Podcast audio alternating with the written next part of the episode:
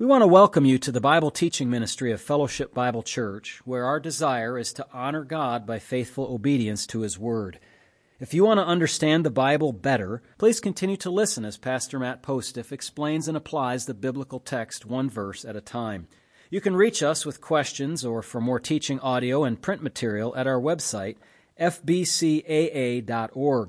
You can also watch our services live at fbcaa.org slash live. We want to thank you for listening and pray that you will be edified. Join us now as Pastor Postiff opens God's Word. All right. Good evening again. We're going to be in our Bibles tonight in the book of Nahum. If you would turn there, please. I have leftover material from my studies in this before that I didn't get to when we looked at it last time, actually, quite a bit. and so I'd like to touch on that Again, this evening, if you turn your Bibles to Nahum, Jonah, Micah, Nahum, excuse me, you'll recall that uh, Nahum is a follow on book to Jonah. Jonah preached the word to the Ninevites and uh, he preached a message of judgment. That message of judgment was God's mercy to the people, in fact, because it alerted them to a, an upcoming impending disaster and they turned from their wicked ways and God decided to hold off his punishment to them.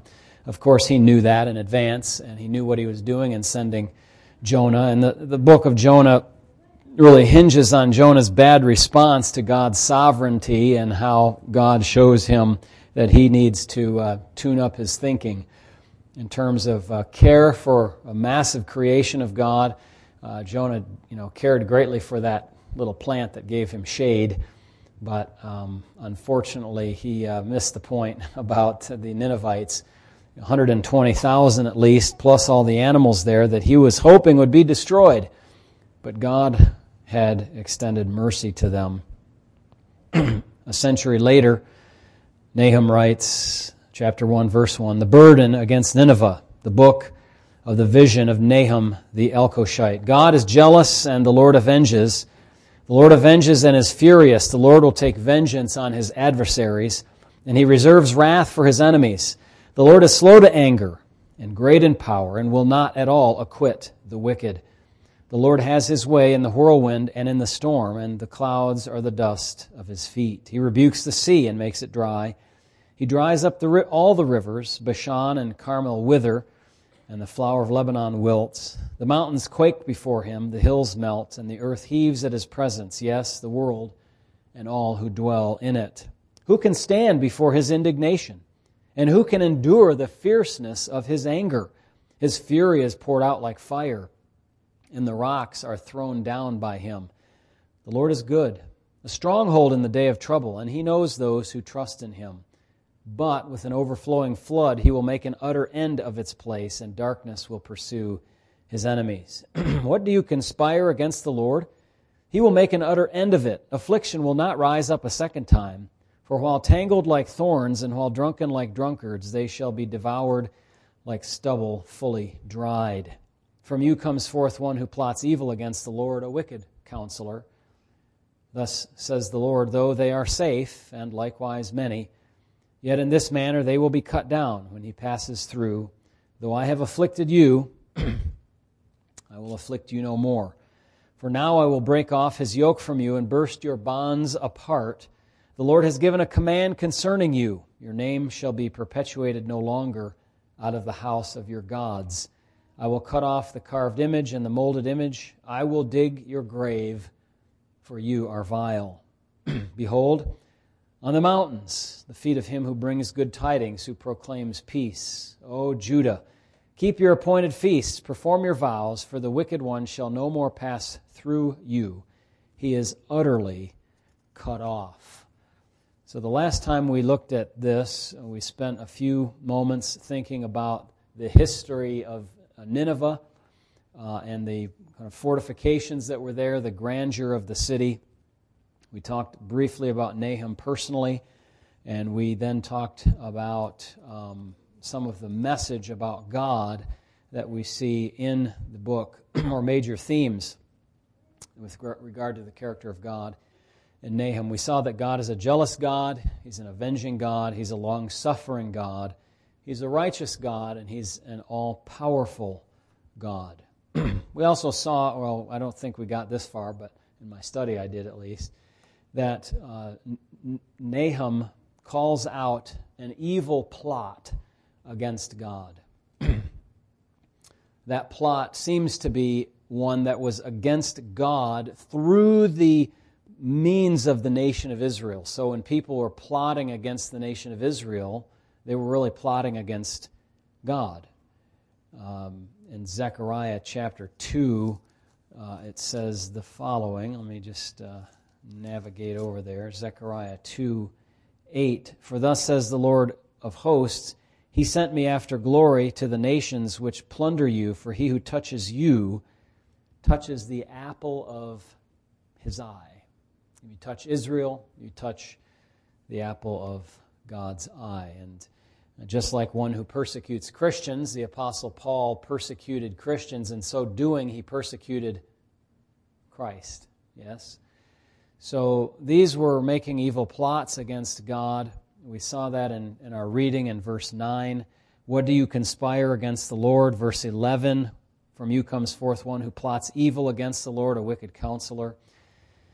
I just make the note here that anyone who plots against God ultimately plots against themselves.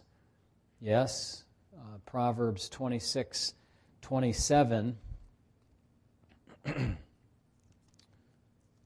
Proverbs 26 27. Whoever digs a pit will fall into it. Uh, the idea of the evil laying a snare, in the end, the snare is going to snare themselves. You know what I'm saying? Um, also, Proverbs 22 24 says this Make no friendship with an angry man, and with a furious man do not go, lest you learn his ways and set a snare for your soul.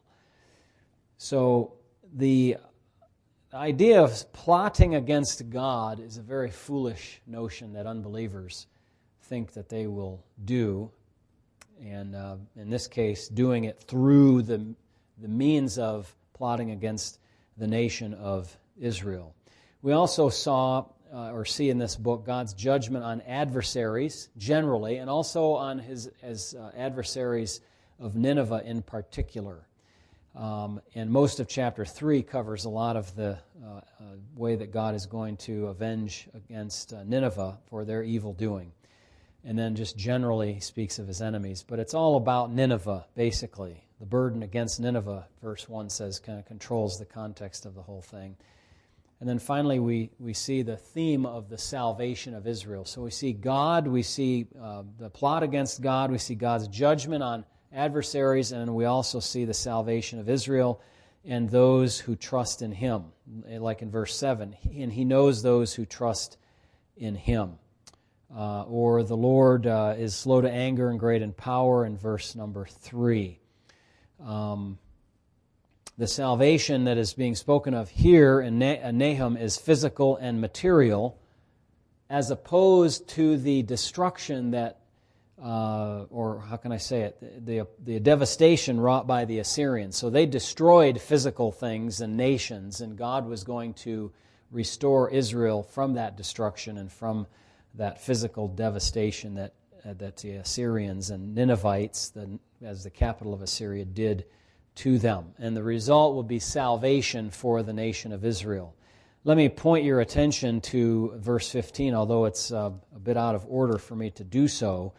Um, God's judgment against Nineveh sounds very terrible here, and it's interspersed, as you recognize from the reading, about good news to the nation of Israel with the bad news to the nation of Assyria and the Ninevites. And it kind of bounces back and forth a little bit, you know what I mean? And you you can almost get yourself kind of confused as to what is he talking about, even within a verse. Um, you know, verse 12, for example, uh, though they're safe and many, yet in this manner they will be cut down when he passes through, and then it's a period, and then though I have afflicted you, I will afflict you no more. It almost sounds like uh, he's speaking to two different groups in that verse, and I think you can easily interpret it that way, and correctly so. But if you look at verse 15, it says, Behold on the mountains the feet of him who brings good tidings. This is not a prophecy of the gospel, my friends, okay? Let's not be confused about that. In its context, this is a prophecy that somebody is going to come and bring good news to the nation of Israel. In fact, Nahum is bringing that good news right now. And he is going to tell uh, Judah, keep your appointed feast, perform your vows, for the wicked one shall no more pass through you. So what he's saying is, Nineveh is going to be destroyed. sounds very bad. But if it's bad news for Nineveh, it's what for Judah? It's good news, isn't it? It's kind of an odd thing that the same one self same event, the destruction of Nineveh, can be bad news for them and it can also be relief and good news for the nation of Judah, the southern kingdom of Israel. But that is indeed what it is. That's how the Bible is presenting it here. And so you have good news. The news of Assyria's destruction reaches Judah and gives them a season of rest in which they can enjoy peace and keep their religious festivals without fear of attack from the outside and without fear of oppression. Now, this is an echo of an, another prophet, which is found in Isaiah in chapter 52 and verses 4 through 7. Let's look at that for a moment. Isaiah 52. It says, For thus says the Lord God, My people went down at first into Egypt to dwell there. Then the Assyrian oppressed them without cause. Now therefore, what I have, uh, what have I here, says the Lord, that my people are taken away for nothing? Those who rule over them make them wail, says the Lord, and my name is blasphemed continually every day. Therefore, my people shall know my name Therefore they shall know in that day that I am he who speaks. Behold, it is I. How beautiful upon the mountains are the feet of him who brings good news and who proclaims peace, who brings glad tidings of good things, who proclaims salvation, who says to Zion, Your God reigns. Your God reigns.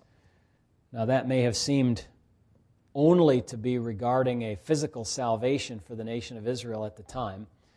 And uh, you can easily understand that that's how they would understand it because it's talking about a king reigning over them. It's talking about uh, Assyrians oppressing them, Egyptians oppressing them, and they're going to be delivered from all of that. But the Apostle Paul in Romans 10:15 reminds us that the real ultimate good news, that good news of salvation that is brought is that of salvation in Christ Jesus. And although it was not visible to Isaiah's in Isaiah's prophecy, nor certainly in Nahum's prophecy, one of the key elements that has to be brought about for Israel to have true peace is the gospel, is the good news of Jesus Christ. And Romans uh, chapter 10 and verse 15 uh, uses that as a uh, adapts that, if you will, analogizes that quote. It says, And how shall they preach unless they are sent? As it is written, How beautiful are the feet of those who preach the good news of peace, who bring glad tidings of good things. The ultimate glad tidings are that somebody who's a sinner can turn away from their sin and be brought into a perf- perfect relationship with God. And so, this is an interesting little kind of thread through the scriptures here. We have from physical deliverance from Assyria and from Nineveh in, in Nahum and in Isaiah to an analogy in the New Testament about personal salvation. And ultimately, Israel will not be at peace until they're at peace first with God, and then they'll be at peace with their neighbors because the neighbors will be subjected to them by the rule of the Messiah. And neither can we have peace, not with God and not ultimately with man, and not in our inner souls until we come to know Christ. Are you with me? You cannot have true peace. You can have what the prophets called peace. Peace, they said, but God said there is no peace to the wicked. Yeah, it's only a, a, a, a facade, if you will, a false message of peace. Everybody wants peace, and uh, there is no peace apart from Christ. Nahum is introduced in two ways, going back to the beginning of the chapter, and our focus tonight is just a few thoughts from chapter 1. Introduced in two ways. First, it's a burden, the burden against Nineveh. it's a heavy message. A heavy message. Um, how can we illustrate it? Think of John the Apostle in uh, the middle point uh, or middle section of the book of Revelation. He's told in his vision to go up to an angel and take a book out of his hand and to eat it. And what is the taste of that book? In his mouth, it is sweet. And then after it gets down into his stomach, he says, Oh, I shouldn't have eaten that. That's a picture of the fact that he's got to, and, it says there, you must prophesy again to all to the nations. It's a picture of the fact that the pro- proclamation of God's word is at one, at one and the same time sweet, but at the same time it's also bitter because he's preaching a message of tribulation and of judgment.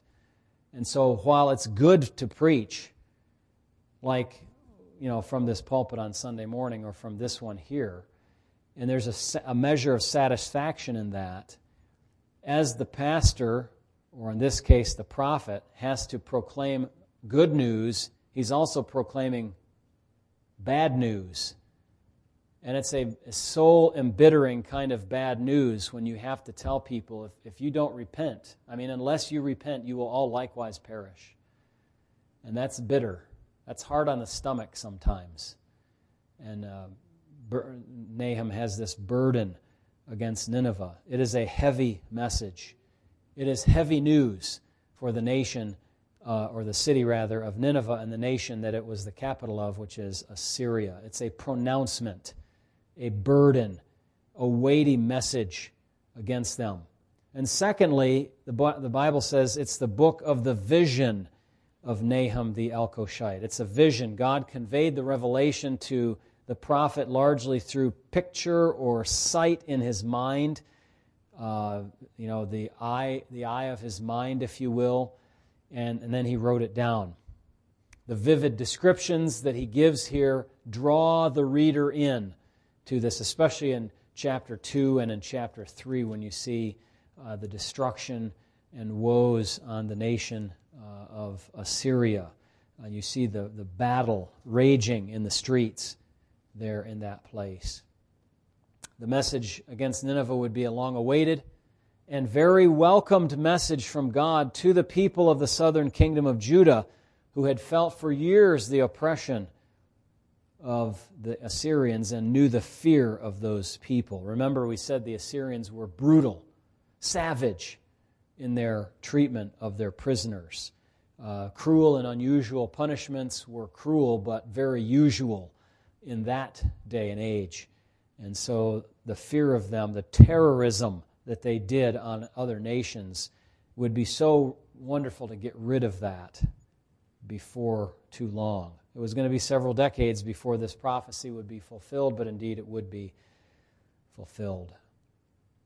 God is all throughout the book of Nahum. We mentioned something already about his attributes that we see there, his characteristics. We see God's wrath in verse 2 and 3a, um, or 3b rather. Um, he's, he avenges and is furious. The Lord will take vengeance on his adversaries. It's hard to understand this in some ways, but in other ways, it makes perfect sense. Um, if you think about uh, a situation which is a dire situation in which you're a victim of something or an ongoing victim of some crime, and some police officer comes and executes wrath upon the person harming you, you'll be very glad for that police officer doing his work, even if it ended in the death of the perpetrator of the crime against you, depending on the severity of the crime. And so it is for the people of God that we, although stand in, in, in kind of fear of, of God's jealousy and avenging when he is when we are on his side and he is avenging those that are his own. We are very glad for that aren't we? Uh, so his his wrath is is evidenced. We see it throughout the new testament as well. Uh, and i don't have to go to all those verses. I have them in the notes on the website if you want to look at them. But there cannot be any question that god exercises wrath against sin his son Jesus died on the cross because of God's disposition against sin and his holiness. So that, I mean, if God poured out his wrath upon his son on the cross, which is the clear teaching of the New Testament, Don't be surprised or don't be shocked that God will pour out wrath upon those who reject his son. Okay, there's no can be no surprise there about that. We also see God's power and nature. Uh, he has his way in the whirlwind and in the storm, and the clouds are the dust of his feet. Uh, he can redirect the largest river, remove huge swaths of land into the ocean, flatten mountains, send tornadoes, withhold them, and so on. Uh, he is over the earthquakes and every other natural disaster that happens in the world. God uh, judges, that's part of his, uh, his wrath. I'll leave that because we've talked about that already. Now, God has uh, said here and in the prophet uh, that he will judge Nineveh. They have conspired against God. How do they do that? Well, they conspire against God's people, but before that, even, they're completely given over to idolatry. They've destroyed much of God's creation.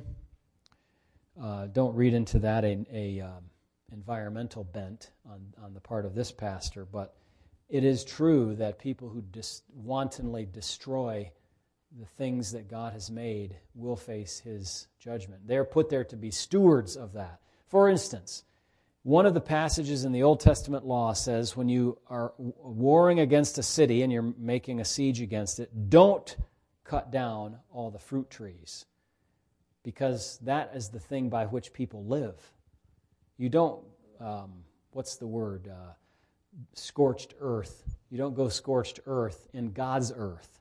Now, some people have, but it doesn't go well for them in the long run when they do that. So the, the Assyrians destroyed God's creation. They killed wantonly thousands and hundreds of thousands of their, of their victims.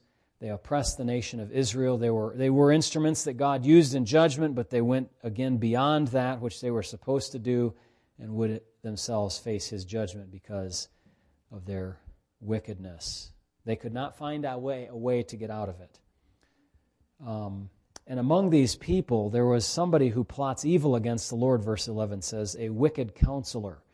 And that appears to be Sennacherib, the king of the nation. So uh, you can see Isaiah chapter 10 about that. Um, and one of the reasons I said they're not going to be able to kind of skate or get out of it is if you look at verse 12, though they are safe and likewise many.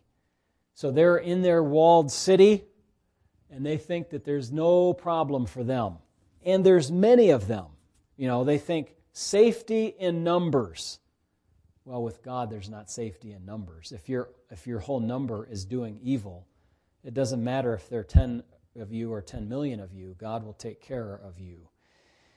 So there will not be safety in numbers. They will be consumed rather like dry stubble burned in a fire.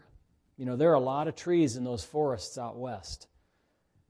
But as soon as a spark goes and it's dry enough, it can burn millions of acres in a matter of days, and it doesn't matter that there are many trees. They're all for the fire, they're all fuel for that fire. Um, they will be drunken, the Bible says, with, I think it means the wrath of the living God. And then there will be relief for those who are afflicted. Uh, you know, for the nation of Israel. We've sort of talked about that already. The, thir- the judgment will be thorough. In fact, it's so thorough that there will be no more descendants. Your name will be perpetuated no longer, verse 14 says. They'll be like an extinction event for Assyria. Uh, out of the house of your gods, I will cut off the carved image and molded image. I will dig your grave. Very ominous words because you are vile. So the idols will be cut off. Dagon, remember Dagon, the fish god, would be destroyed. The king would be killed. I will dig your grave because you are vile. So, those are some thoughts from the first chapter of Nahum. We've gone over this uh, before. In fact, it was about seven years ago that we worked on this, and I remember doing some studies in Nahum for seminary. Uh, that was quite a quite a thing to do, and studies in Hebrew, in fact, in the book. Um, a little rusty in the Hebrew, uh, much to the chagrin of my Hebrew teacher.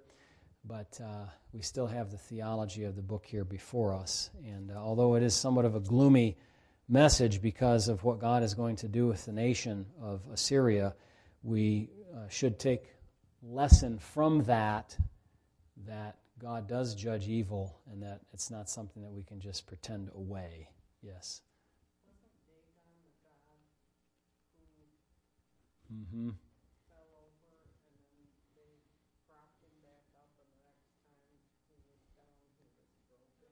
Yeah, I think that is true, but that was with the Philistines.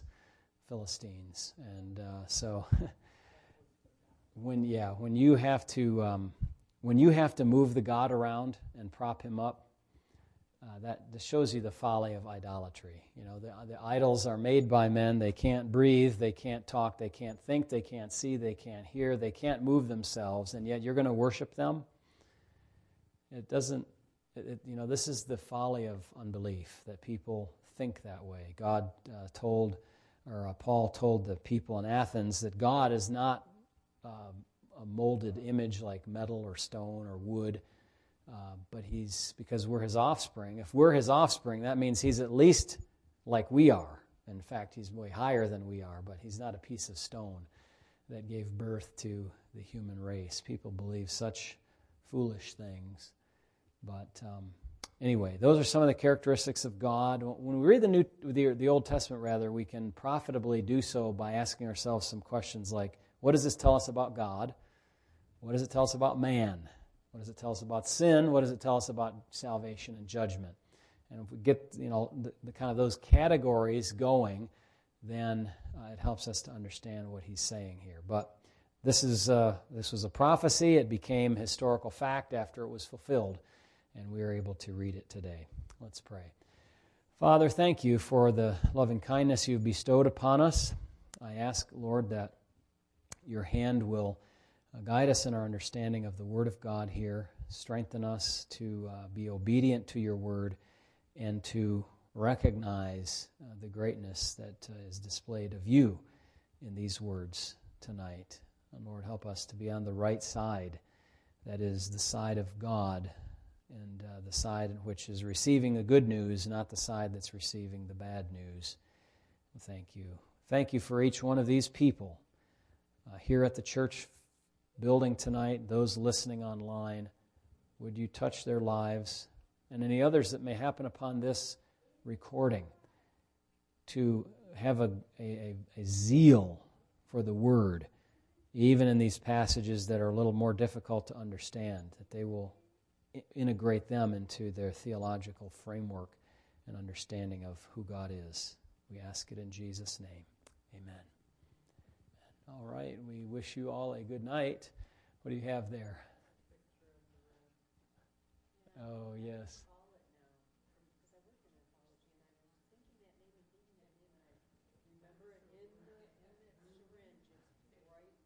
Yeah. Okay. That's that. Uh, that's that thing we were praying about earlier. So, good night, all. We'll have uh, have a good uh, good night and good rest, and we'll see you soon. Amen.